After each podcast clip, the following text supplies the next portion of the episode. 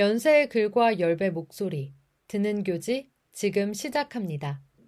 연세 인터넷 라디오 방송국 DJ 한이가 연세대학교 세브란스 청소노동자 및 한국어학당 강사 투쟁 보도기사에 대한 글을 읽어드립니다. 이름을 찾는 사람들, 기고자 제주, 괄호 열고 rkdud 4904 골뱅이 gmail.com 괄호 닫고 연세대학교에서 누군가의 목소리가 들렸다. 파란 조끼를 입고 마이크를 쥔 그들은 학내 공간에서 쉽게 보지 못했던 사람들이었다. 그러나 그들은 캠퍼스에 서서 연세대학교에 책임을 묻고 있었다. 5월 18일 오전 작은 따옴표 마침내 밝혀진 청소노동자 노조 파괴 세브란스 병원 규탄 및 투쟁 선포 기자회견 작은 따옴표과 작은 따옴표 연세대의 성실교섭 이행과 한국어 강사 노동조건 개선을 촉구하는 한국어학당 지부 투쟁선포 기자회견 작은 따옴표 이 진행됐다.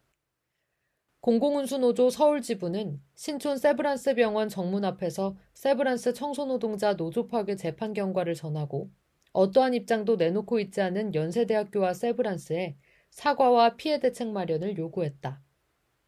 이어서 본관 앞에서 진행된 한국어학당 투쟁 기자회견에서 민주노총 연세대 한국어학당 지부는 저임금 노동에 시달리는 강사의 현실을 말하며 성실교섭 이행과 노동조건 개선을 외쳤다. 현재 진행되고 있는 투쟁들은 지금까지 학내에서 발생했던 수많은 노동 문제와 다르지 않다. 국제 캠퍼스 청소노동자들의 바람개비 투쟁, 겹화살과로 열고 연세, 겹화살과로 닫고 122, 126호 아코디언 기획기사에서 다루었던 청소 용역업체 코비컴퍼니 퇴출 투쟁, 최근 진행된 청소경비 노동자 인력 미충원 및 임금 인상 투쟁까지 연세대학교에서는 연례 행사를 치르듯 노동 문제가 반복되어 왔다. 각 투쟁마다 쟁점과 전개 과정은 다르지만 되풀이되는 문제의 근원에는 작은 따옴표, 간접 고용 비정규직의 유연성 및 노동의 사각지대, 작은 따옴표, 를 이용하는 학교의 고질적인 태도가 공통으로 자리한다. 그리고 여전히 연세대학교를 중심으로 수많은 노동 문제가 구체적인 이름을 달리한 채 수면 위로 드러나고 있다. 연세대학교에서 세브란스 병원 청소노동자와 한국어학당 강사의 노동은 명확한 위치를 갖지 못했다. 학교는 사용자로서 그들의 존재에 정당한 이름을 붙이지 않았고 책임을 회피해왔다. 2021년 여름이 찾아든 학내 공간에는 이름을 찾기 위한 투쟁이 한창이다. 세브란스 그곳은 큰 따옴표 세브란스 병원 청소노동자는 오전 4시에 첫 차를 타고 출근해서 손걸레와 대걸레 네다섯 개를 빨며 일을 시작합니다. 말줄임표 그렇게 일하고 퇴근하여 파김치가 된 몸으로 집안 정리를 하고 저녁밥을 먹으면 다시 새벽 4시 출근을 위해 금방 잘 준비를 해야 합니다.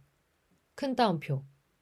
괄호 열고 5월 18일 세브란스 병원 규탄 및 투쟁 선포 기자회견문 중 괄호 닫고 세브란스 병원은 모든 청소노동자를 용역회사 괄호 열고 주 괄호 닫고 태가비엠 괄호 열고 이하 태가비엠 괄호 닫고 을 통해 비정규직으로 간접 고용하는 구조를 취하고 있다.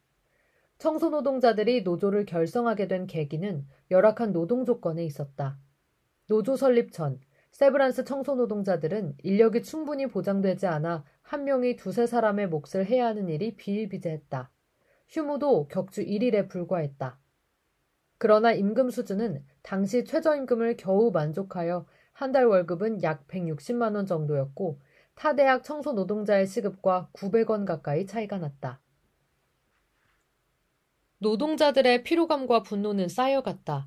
그들이 노동 환경을 개선하기 위해 할 수 있는 유일한 일은 노조 결성이었다. 세브란스 청소노동자 다수는 한국노총 신촌연세노동조합에 가입되어 있었으나 이는 휴면노조이자 어용노조로 직접적인 교섭권이 없었다. 어용노조란 노동자의 권익보호보다는 회사의 이익을 위하여 설립된 노조다. 사용자의 압력을 받아 비자주적 조합이 되는 것을 작은 따옴표, 어용화한다. 작은 따옴표 고 한다. 조합에 사용자의 이익 대표자가 들어있거나 회사로부터 조합 운영비를 얻어 쓰거나 하는 조합은 자주성을 잃고 어용화할 위험성이 크므로 노동조합법은 이러한 조합을 동법상의 노동조합으로 인정치 않도록 되어 있다.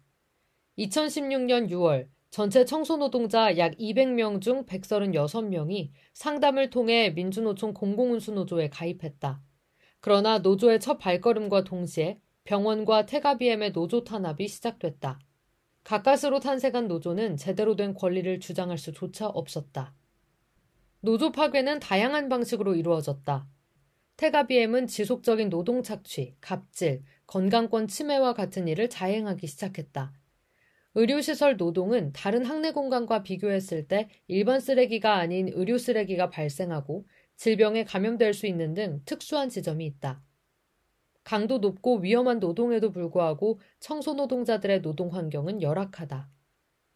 몇 년 전 중환자실을 담당하던 한 청소 노동자는 C형 간염에 걸린 에이즈 환자가 사망한 자리를 청소하다가 버려진 수술용 칼에 손을 찔렸다. 자칫하면 감염이 될 수 있는 응급한 상황이었고 그는 응급실에서 일하고 있었으나 세브란스와 테가비엠의 요구로 다른 병원으로 이동하여 치료를 받았다. 테가비엠은 사고에 대한 보상이나 사과는커녕 청소노동자로 인해 큰 사고가 일어나면 용역 계약이 성사되지 않을 수도 있었다며 그를 비난했다. 휴게 공간이나 식사도 마련되지 않아 청소노동자들은 창문 하나 없는 두 평 남짓한 창고에서 세제 냄새를 맡으며 직접 싸운 도시락으로 허기를 달랬다. 코로나 이후에는 코로나 감염을 이유로 도시락 대신 7천원 상당의 비싼 병원밥을 매끼 사 먹으라고 강요를 받았고 모여있지 말라며 휴게실처럼 사용하던 탈의실의 보일러와 수도를 차단했다. 청소 노동자들은 근무 시간 동안 보통 두세 끼니를 해결하는 상황이지만 식비 지원은 한 끼가 전부였으며 휴게 공간 방역은 한 번도 이루어지지 않았다. 갑질과 직장 내 괴롭힘 또한 만연했다.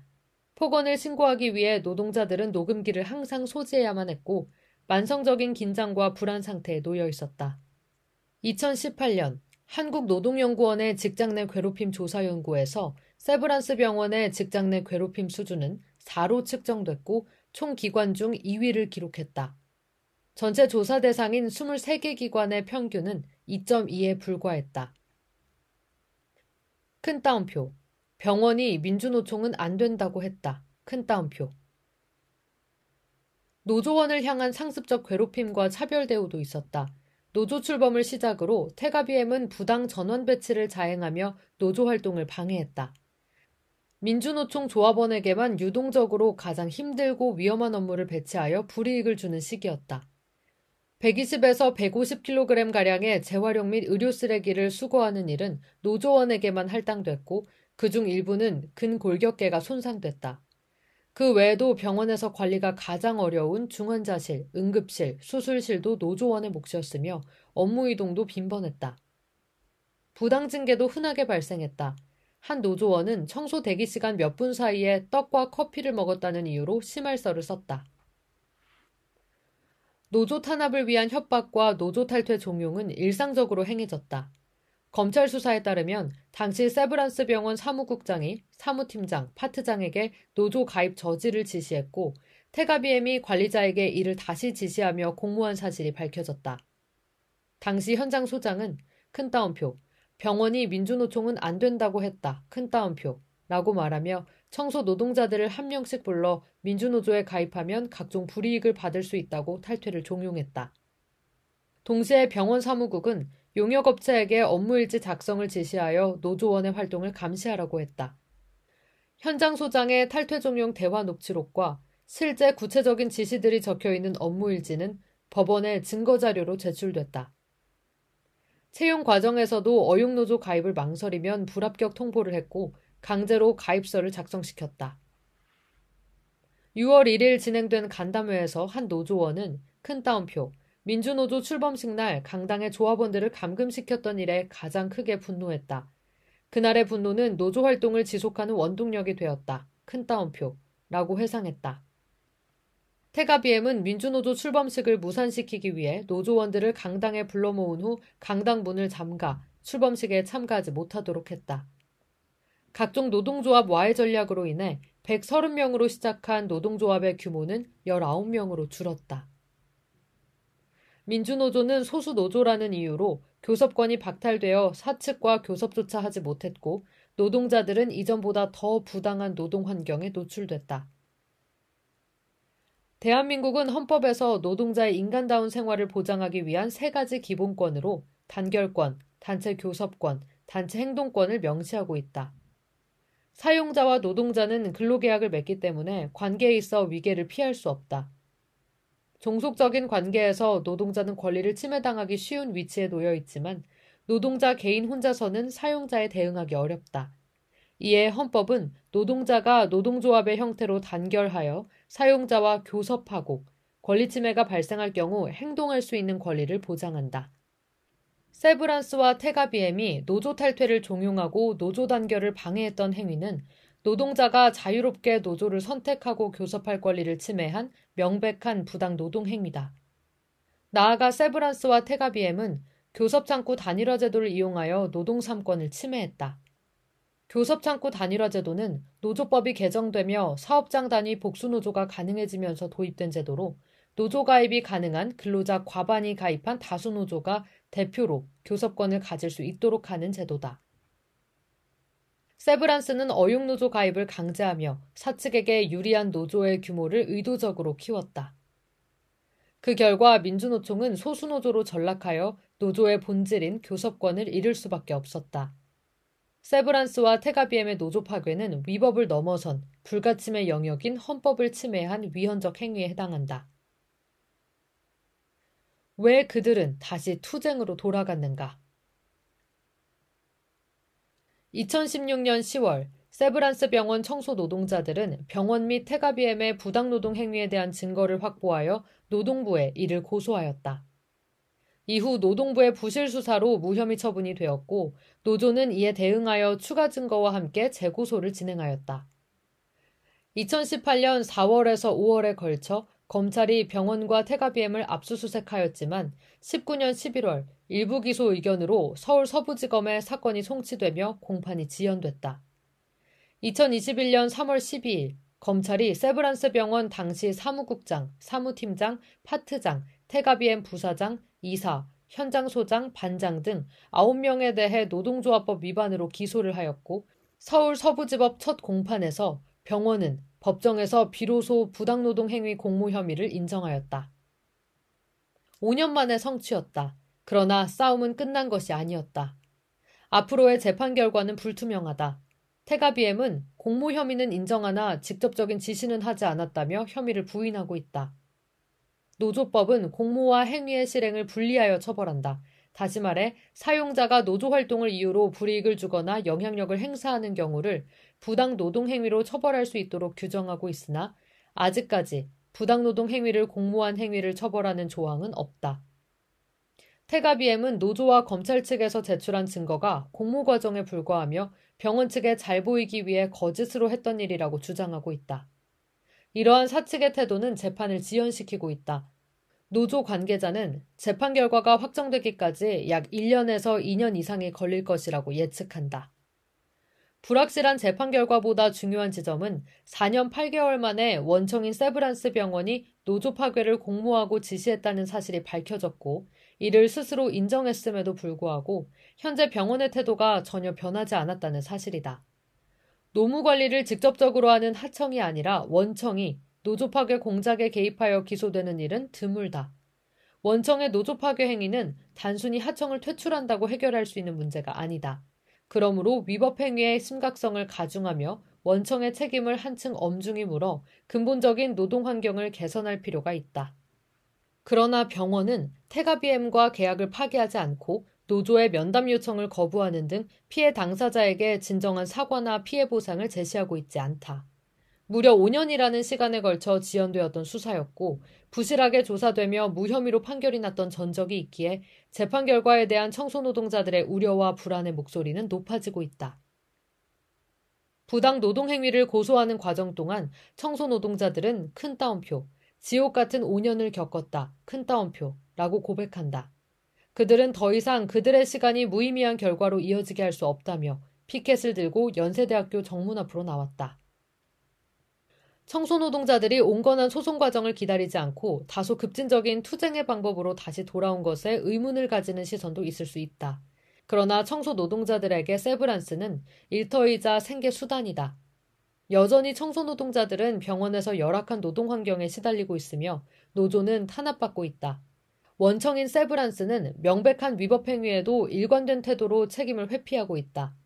그들의 문제를 법이 해결해주기만을 기다리기에는 너무나 많은 시간이 지났다. 판결이 나오기까지의 시간도 아득하다. 고령의 노동자들은 다른 일자리를 찾기도 큰 어려움이 있기에 그들은 여느 날처럼 변하지 않는 현실에서 노동을 한다. 마냥 기다릴 수 없다.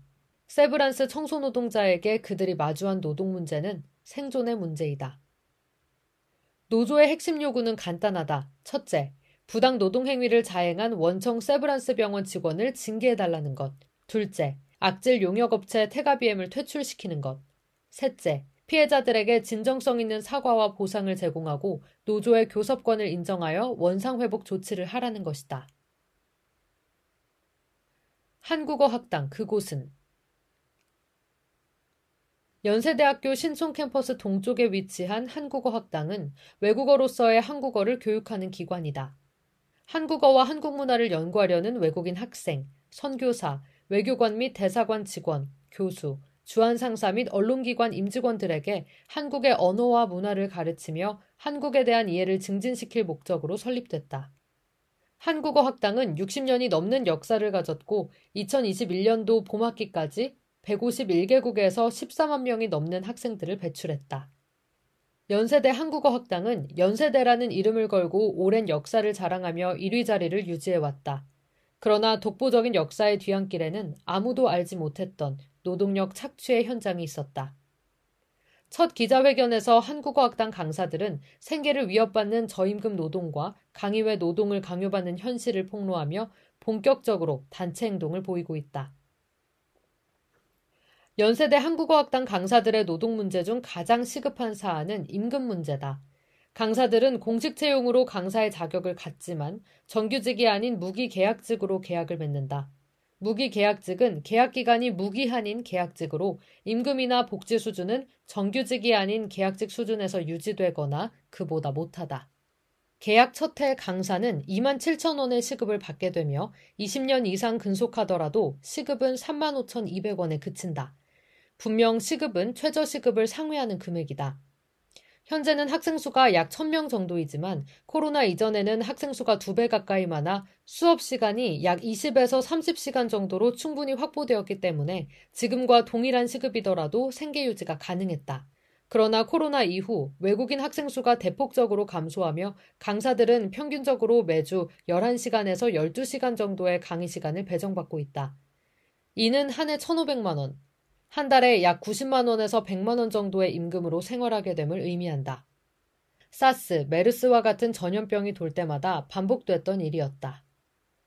임금은 벌써 10년째 동결이 되었으며 타 대학 한국어학당 강사 시급에 비하면 60%에도 미치지 못한다.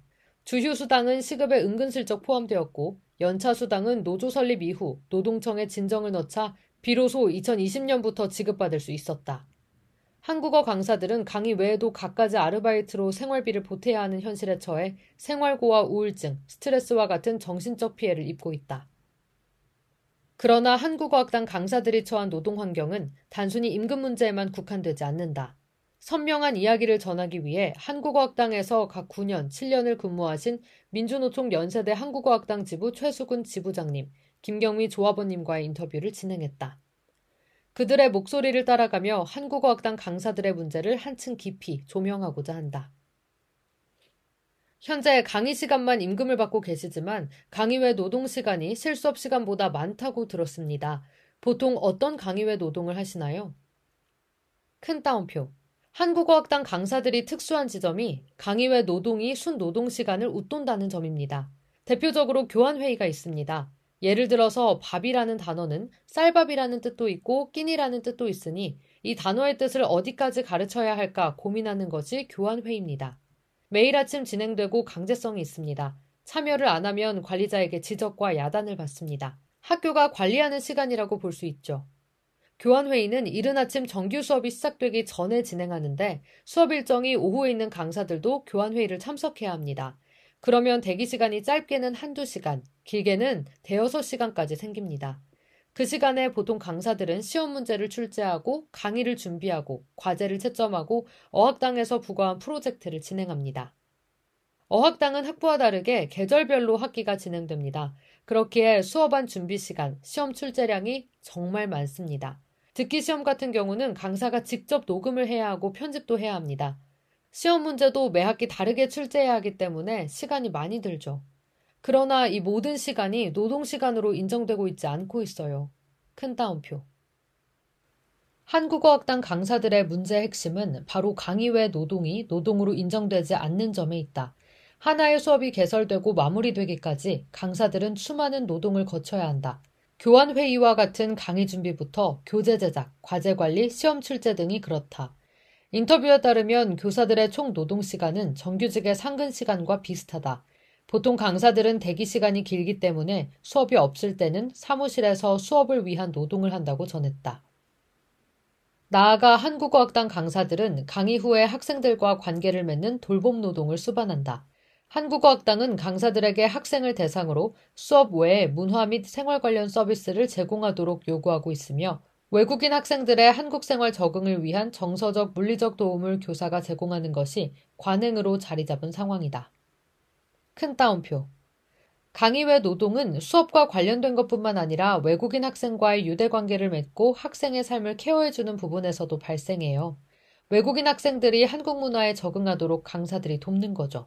부동산 사기를 당하면 함께 가서 문제를 해결해 준다든가, 아픈 학생이 있으면 약국에서 대신 상태를 설명해 준다든가. 외국 학생들은 한국어를 잘 못하니까 생활에 어려움이 많은데 강사들이 이런 서비스를 제공해 주는 거죠. 강사와 학생들 사이의 신뢰와 유대감은 학생들의 재등록률과도 이어져요. 문화도 교류할 수 있고 학생들에게 실질적인 도움을 줄 수 있기에 많은 강사들이 이 일에 큰 보람을 느껴요. 그런데 먹고 살 수가 없으니 저도 지쳐서 수업의 질이 낮아지면 또 자책을 하게 돼요. 이를 열정적으로 계속하고 싶어도 어려운 현실이라 속이 상합니다. 큰 따옴표. 한국어 학당이 자랑하는 우수한 교재들 또한 강사들의 무임금 노동으로 만들어졌다. 한국어 학당은 60만 원을 지급하고 현실적으로 단기간에 제작할 수 없는 수준으로의 교재를 제작하라고 요구한다. 강사들이 기한 연장을 요청했지만 한 번도 받아들여진 적이 없었다. 결국 강사들은 프로젝트 종료 이후에도 몇 달에 걸쳐 무임금으로 교재를 제작, 교열하는 업무를 거쳐야 한다. 이 모든 노동은 한국어 수업의 일환이자 정상적인 한국어 수업이 진행되기 위해 요구되는 당연한 노동, 즉 필수 노동이다. 그러나 순수하게 수업을 하는 시간만 노동 시간으로 측정이 되고 있으며 강의 외 노동을 적확하게 정량화하는 과정이 부재한다. 그렇다면 수업 실수로 환산되는 시급 자체가 강의 외 필수 노동을 포괄할 정도로 높아야 하지만 아무리 연차가 높아도 연봉은 지나치게 낮게 책정된다.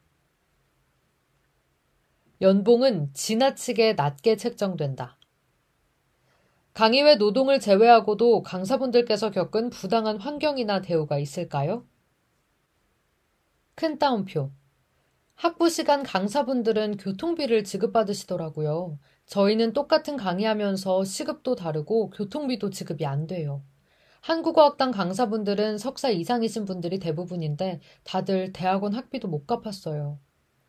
학생이 한창 많을 때는 수업에 100일장 업무까지 하면 하루 종일 계속 일만 했어요. 한 강사는 너무 수업이 많아서 목이 상했지만 길게 병가를 주지 않아서 결국 관둬야 했고요. 업무를 과다하게 부과하는 건 일상이었어요. 프로젝트 때문에 힘들어서 울고 괴로워하고. 저희는 강의 시간표도 개강 하루 이틀 전에 나와요. 늘 강사들에게 상시 대기하고 있으라는 거죠. 다른 일을 찾아도 시간표 맞추기가 어려워요. 강사로서 자긍심을 갖고 살고 싶습니다. 먹고 살면서 이 일을 하고 싶어요.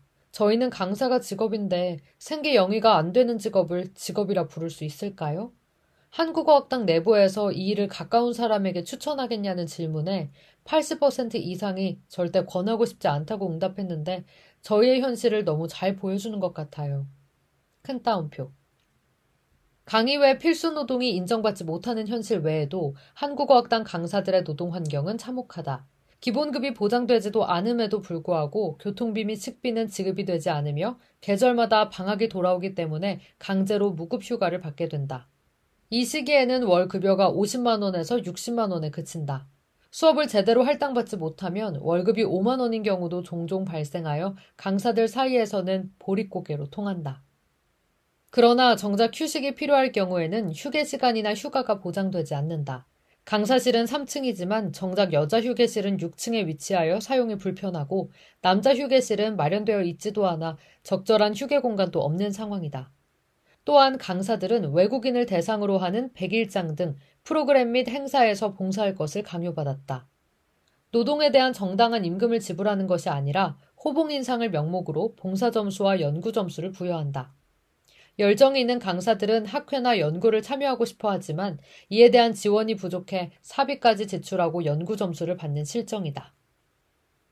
강사들은 한국어 학당이 교육기관으로서 투자와 고민이 부재하다는 점도 지적했다.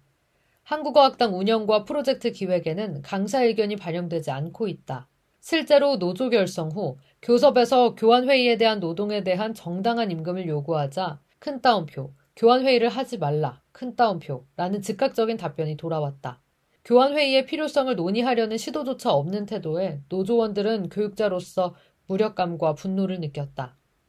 한 강사가 문화교육에 대한 투자를 요청하자 학생에게 사주받았냐는 말을 듣기도 했다. 교육기관의 책임감은 찾아볼 수 없었다. 서울대학교의 경우 강사들이 자율적인 프로젝트를 진행할 수 있게 많은 권한과 투자를 보장한다고 한다. 연세대의 문화행사는 빈약한 전통 체험에 그치지만 서울대는 학생들과 직접적인 소통 이후 강사의 주도로 인디밴드를 섭외하여 케이팝의 역사를 알아보는 프로젝트를 진행했다. 연세대의 상황과는 확연히 다르다. 한국어학당 노동 환경의 구조적 문제는 어떤 것이 있을까요? 큰 따옴표. 저희는 참는 것에 익숙한 것 같아요. 관리자인 전임 강사가 어떤 강사분의 석사 논문 부심이기도 해요. 노사 관계와 사제 관계가 얽혀 있는 것이죠. 석박사 과정을 이수하기 위해 대학원을 다니는 강사분들이 있는데 밖에서 투쟁하면서 투쟁 대상에게 논문 심사를 받아야 하는 상황이 생겨 눈치를 봐야 해요. 비노조원들은 보통 그런 입장이 많아요. 관리자와의 관계 때문에 목소리를 크게 낼 수가 없죠. 큰 따옴표. 큰 따옴표. 한국어 학당은 여성 노동자 비율이 압도적으로 높은데 이것이 저임금 노동의 이유가 되는 것 같아요. 과연 남성 노동자 비율이 높았다면 이 직업이 유지가 됐을까요? 남편이 돈 벌어다 주는데 이 정도면 됐지. 라는 인식이 분명히 있어요. 한 관리자는 남자 강사에게 큰 따옴표. 그래도 남자니까 수업 시수 많이 챙겨드린다. 큰 따옴표. 라는 말을 했었어요. 큰 따옴표.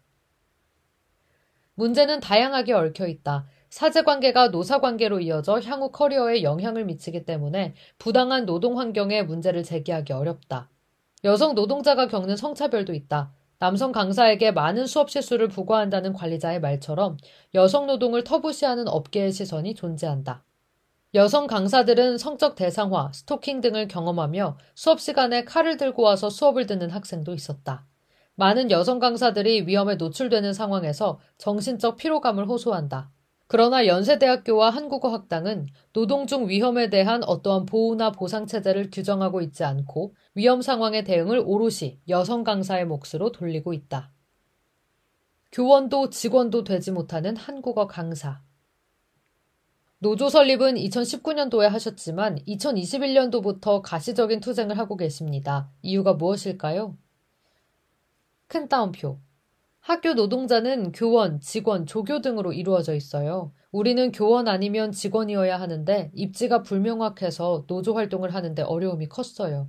노조를 만들어도 우리의 위치가 모호하니 누구와 교섭을 해야 하는지 모르겠는 거죠. 학교에 우리의 입지가 무엇인지 명확하게 규정하라는 공문을 많이 보냈는데 회신도 없었어요. 정부 부처인 교육부에 질의도 했는데 이렇다 할 답변은 없었죠. 저희는 프리랜서도 아니고 그렇다고 정규직처럼 안정적인 노동을 하는 것도 아닙니다. 노동 사각지대인 거죠.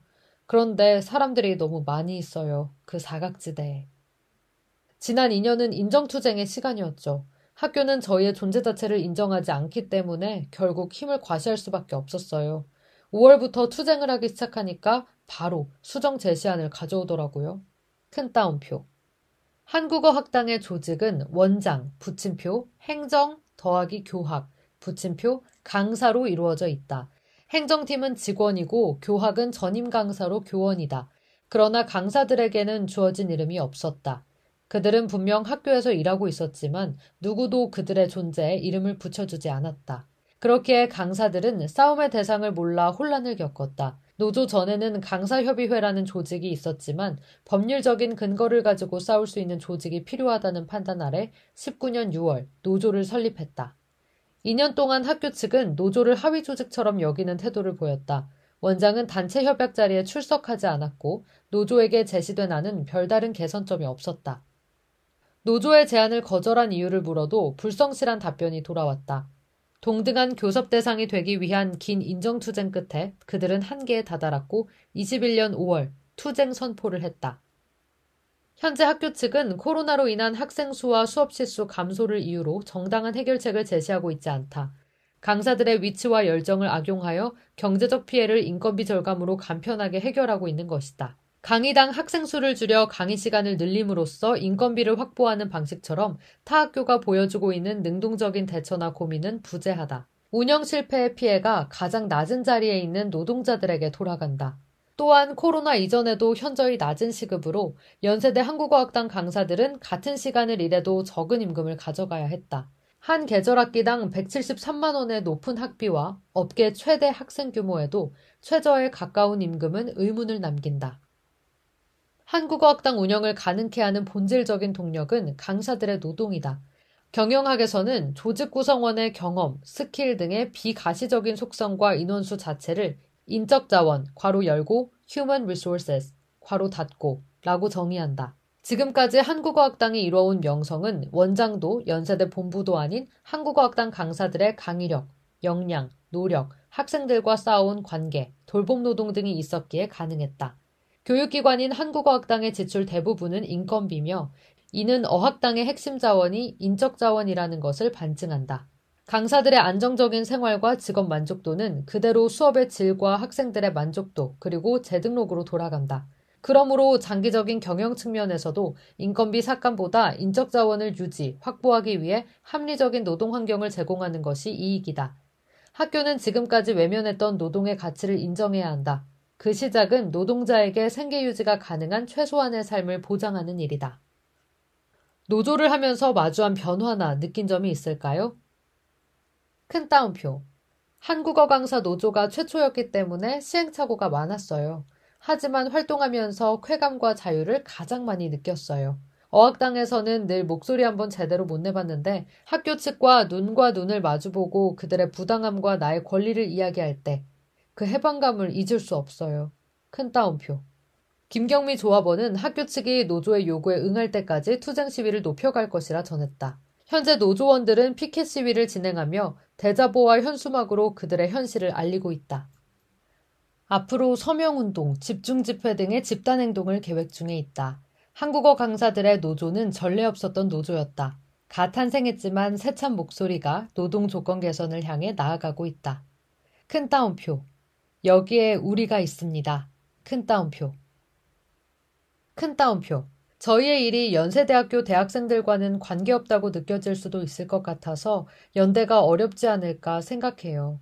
음, 저는 신촌 캠퍼스에서 22년째 머무르고 있어요. 학부부터 대학원, 직장까지 연세대를 나왔어요. 제가 공부했던 학교에서 저를 이렇게 착취할 것이라고 전혀 생각하지 못했죠. 많은 강사들이 저와 같은 이력을 지니고 있어요. 한 번쯤은 남의 일이 아니라 친한 선배, 후배, 그리고 본인의 일처럼 생각해 주셨으면 좋겠어요.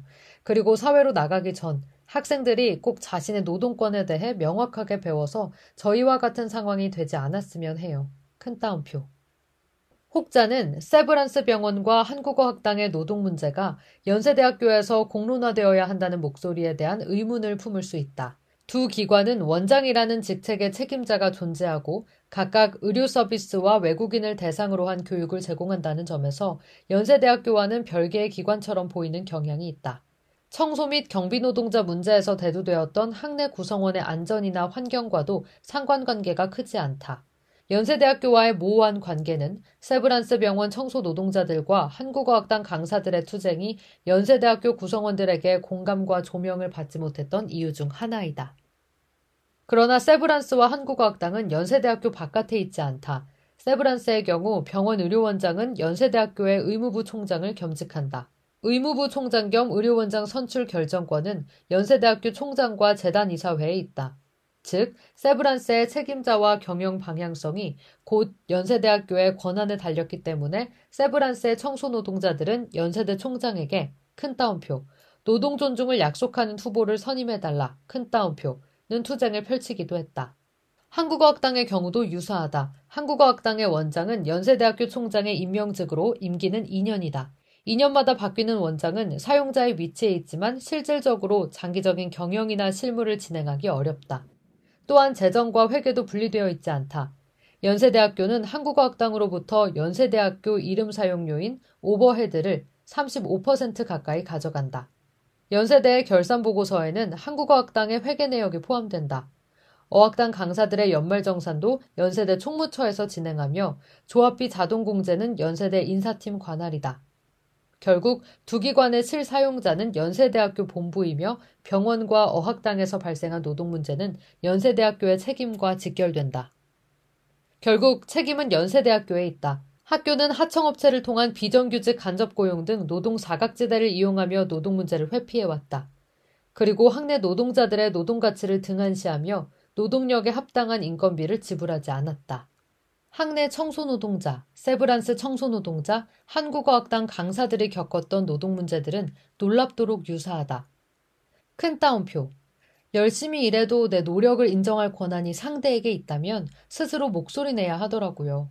내 노동의 가치는 내가 결정하는 것이라는 사실을 깨달았어요. 저희는 분명 학교의 노동자로 존재하고 있습니다.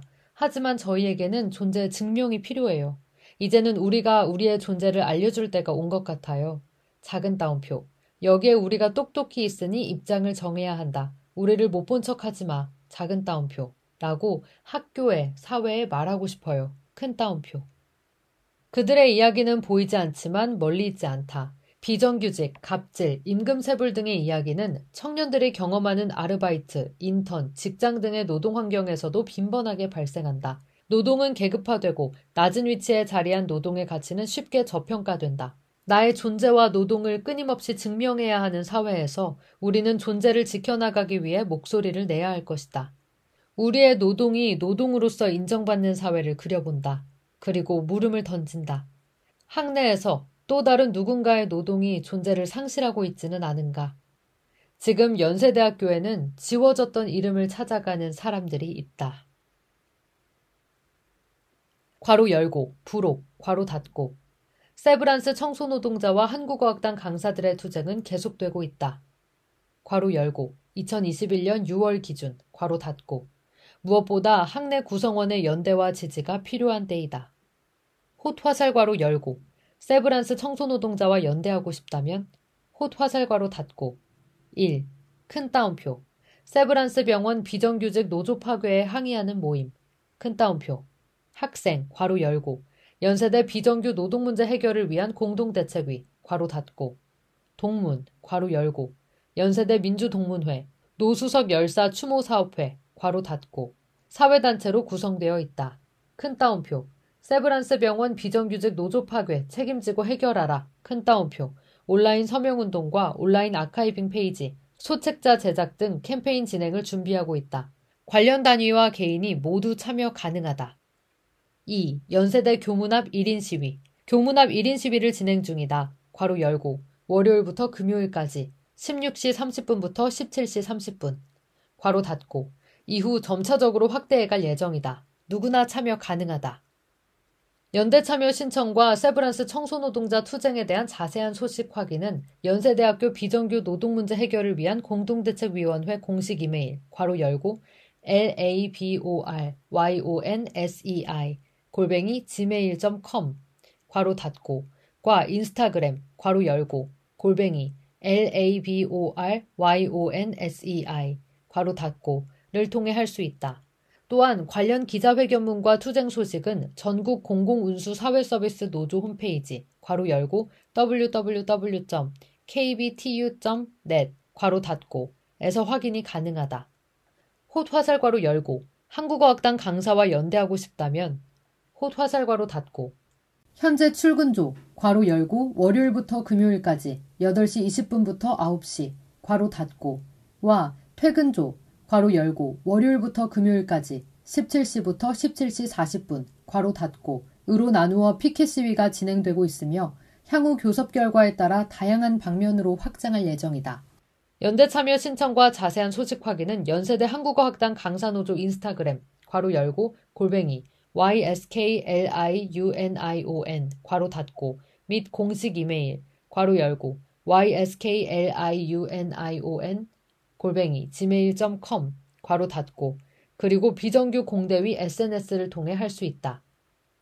대괄호 열고 참고문헌 대괄호 닫고 큰 따옴표 큰 따옴표 노골적으로 말할게 탈퇴해 큰 따옴표 말줄임표 세브란스의 작은 따옴표 노조 와해 전략 작은 따옴표 큰 따옴표. 홑 화살괄호 열고 KBS 홑 화살괄호 닫고 2021년 5월 18일. 큰 따옴표 큰 따옴표. 강사 월급 90만원. 말줄임표. 자긍심만으론 못 버텨. 큰 따옴표 큰 따옴표. 홑 화살괄호 열고 경향신문. 홑 화살괄호 닫고 2021년 5월 18일. 큰 따옴표 연세 바람개비로 뒤덮이다. 큰 따옴표 홑 화살괄호 열고 연세춘추 홑 화살괄호 닫고. 2015년 2월 27일. 큰 따옴표 연세대 분회. 임금 인상과 인력 충원 요구하는 집회 열어. 큰 따옴표 홑 화살괄호 열고 연세춘추 홑 화살괄호 닫고. 2021년 4월 14일. 큰 따옴표 세브란스 병원 청소 노동자들 연세대 총장에 큰 따옴표. 노동 존중 의료원장 임명해달라. 큰 따옴표 큰 따옴표. 홑 화살괄호 열고 매일노동 뉴스 홑 화살괄호 닫고 2018년 7월 4일 지금까지 듣는 교지였습니다.